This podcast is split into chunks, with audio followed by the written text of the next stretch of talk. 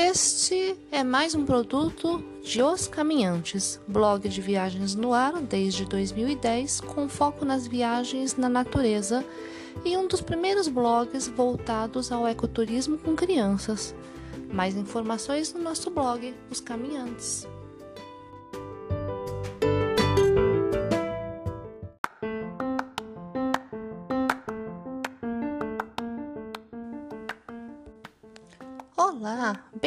De volta para mais um podcast dos caminhantes. Hoje eu vou falar, é, talvez estamos ansiando demais por essas saídas, é um postzinho antigo, levemente antigo, mas eu costumo dar uma atualizada de vez em quando e eu conto sobre passeios bate e volta de São Paulo.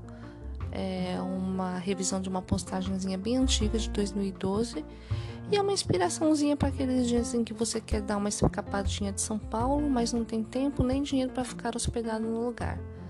As distâncias são aproximadas, dependendo da rota traçada e do ponto que você for sair de São Paulo. A gente fala de São Paulo porque é onde eu vivo, né? Então é a minha referência. Eu acho que uma alternativa bem legal ao clássico passeio à praia dos paulistanos, que são os shopping centers, tá? É, se você quiser mais referência, os links estão no blog lá e aí tá escrito desse jeito: Passeios Bate e Volta de São Paulo. Em ordem alfabética, começamos com Cotia, que fica mais ou menos 55 quilômetros de São Paulo. Eu não tenho post do lugar, é um passeio, mas assim, é um passeio perto, né? 55 quilômetros. A gente vai de vez em quando visitar o Templo Zulai, famosão, né? Agora virou meio point, todo mundo vai para lá para fazer uma pose instagramável, né? Mas para nós serve ainda para assistir uma missa de vez em quando. Eu sou budista, para quem não sabe, e a gente aproveitava para almoçar no restaurante vegetariano do templo, que eu não tenho realmente noção se ainda continua desse jeito. Eu acredito que não. A gente é, aproveitava também naquela época, naquela época, bem quando eu era criança, antigamente, a gente visitava a Roselândia. Minha mãe adorava passar por lá quando a gente era pequeno. E apesar do lugar estar meio caidinho, pelo menos na última vez que eu visitei lá, ele trazia boas recordações em Budas Artes, pertinho de São Paulo, 32 quilômetros. Tem post no blog, faz séculos que eu não visito aquele lugar, mas é um passeio bem bacaninha durante o final de semana. Não sei como que é durante a semana, mas durante o final de semana a cidade se movimenta em torno da feirinha, né, do, das ruas centrais, que são fechadas para mega feira de artesanatos, onde as barraquinhas têm todo tipo de artesanato e comidas. E tem também os restaurantes é, locais lá. A gente, vocês sabem, é meio muquirana, já comemos algumas vezes lá, mas naquele Vucu Vucu a gente não acabava comendo, a gente acabava comendo quando estava voltando para São Paulo, assim. Perto do centro, a gente levava bastante antes de passar é, para feira, a gente ia para a Cidade das Abelhas, que era um passeio bem legal e instrutivo e divertido até para as crianças. Vamos agora para a Floresta Nacional de Ipanema, é um pouquinho mais longe, 127 quilômetros. É, tem um post bacana, acho legal, lá no, no blog, tem o um link lá. E é, é surreal, tem trilhas, é, tem uma parte histórica, é bem interessante.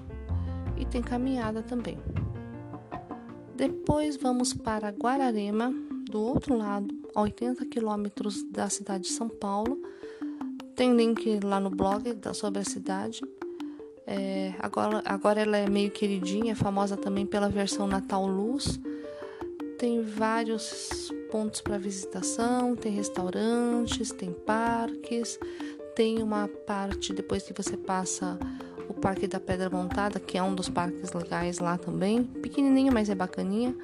É, tem a aula dos restaurantes e também é, no, numa outra parte do rio também tem restaurantes é, que servem peixe como a criatura de casa não come peixe, chamada Júlia, então a gente também acabava não comendo, não comemos nesse restaurante legal aí. mas é um passeio que tranquilo, gostoso, que dá para fazer um bate-volta legal. É, Guarulhos, né? Minha cidade de trabalho há 27 anos agora. Uh, na verdade, na verdade, não acho que nada, não vale o deslocamento a Guarulhos, não tem nada interessante, bonito para fazer lá. Mas tem o Núcleo Cabo Sul, que é um dos braços do Parque Estadual da Serra da Cantareira. Tem uma trilha boa, eu considero ela pesada, e tá lá, na cidadezinha vizinha aqui da gente, com direito até a banho de cachoeira no final.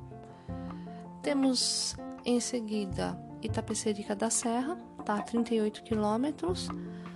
Não tenho post sobre isso, mas eu linko um blog, um blog legal, São Paulo City, que fez um post legal sobre isso. A gente visitava o templo Kinkakudi, que é uma réplica, uma réplica do templo dourado que existe na cidade de Kyoto, no Japão.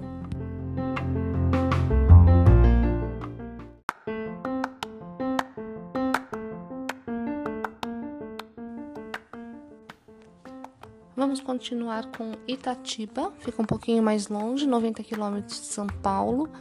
Acho que é famosinho já, tem o Zoo Park, que é um passeio bem legal para as crianças, onde os animais estão soltos à vontade, num espaço amplo, e tem restaurante no local. É o único zoológico de, aqui é, que a gente consegue ir visitar, que a gente visitou já e que dá para recomendar. Mesmo assim, ultimamente eu não consigo ver esse tipo de empreendimento sem pensar em 50 mil coisas, né? Não gosto dessas coisas, a gente abomina zoológico, abomina esses animais presos, enfim, estamos quase virando militante Greenpeace ou qualquer coisa do gênero. E a, a visita à cidade você pode implementá-la olhando os móveis locais que são famosos também. Depois a gente vai para Itu, a 100 quilômetros, tem Estrada Parque, é, os atrativos do centro que são característicos, com objetos em grande proporção, que rendem boas fotos, todo mundo já viu, já ouviu falar, lógico, né? Tem muitas lojas legais de antiquários e móveis diferentes. Tem também o Parque do Varvito, que é famoso, mas que a gente não visitou.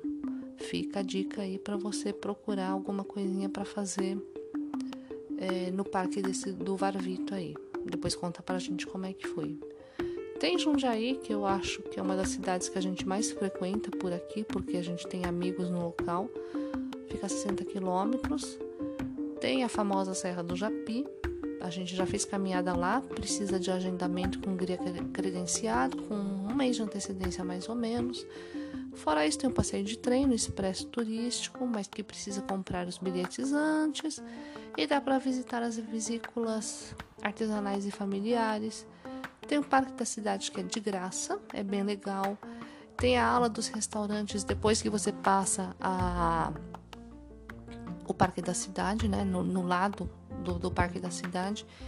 E a gente gosta de ir no Espiandorelo, que fica bem pertinho, e a gente sempre faz o combo de ir pro Parque da Cidade e almoçar no restaurante Espiandorelo. Uh, no bairro do Traviú também a gente visitou é, um restaurante italiano bem bacana, o Travitalia, junto com uma adega também. A gente tem depois Mogi das Cruzes, uh, 65 quilômetros da cidade. O Expresso Turístico de Mogi das Cruzes é um belo começo, saindo de São Paulo para visitar a cidade. Tem outros atrativos que a gente também não conheceu ainda, que é o Parque Municipal, que são né, o Parque Municipal, o Parque das Neblinas e o sítio Paraíso das Micro Orquídeas e o Casarão do Chá, que a gente prometeu que ia voltar e não tivemos oportunidade de voltar ainda. Paranapiacaba, famosíssima, né? Também 62 quilômetros é, daqui do centro. Tem várias trilhas que a gente ainda não fez, até porque no uma época que a gente queria visitar tinham boatos de que estava tendo assaltos nas trilhas, então a gente desistiu de fazer. Mas tem a visita ao centrinho nos ateliês residências, rende um dia de passeio. E tem uma colega nossa, aliás, do trabalho que é trilheira e guia na localidade, então a gente está pensando seriamente em voltar para esse lugar. Quando tudo passar, né, gente? Ainda não é hora. Tem Pedreira, a 150 quilômetros da cidade.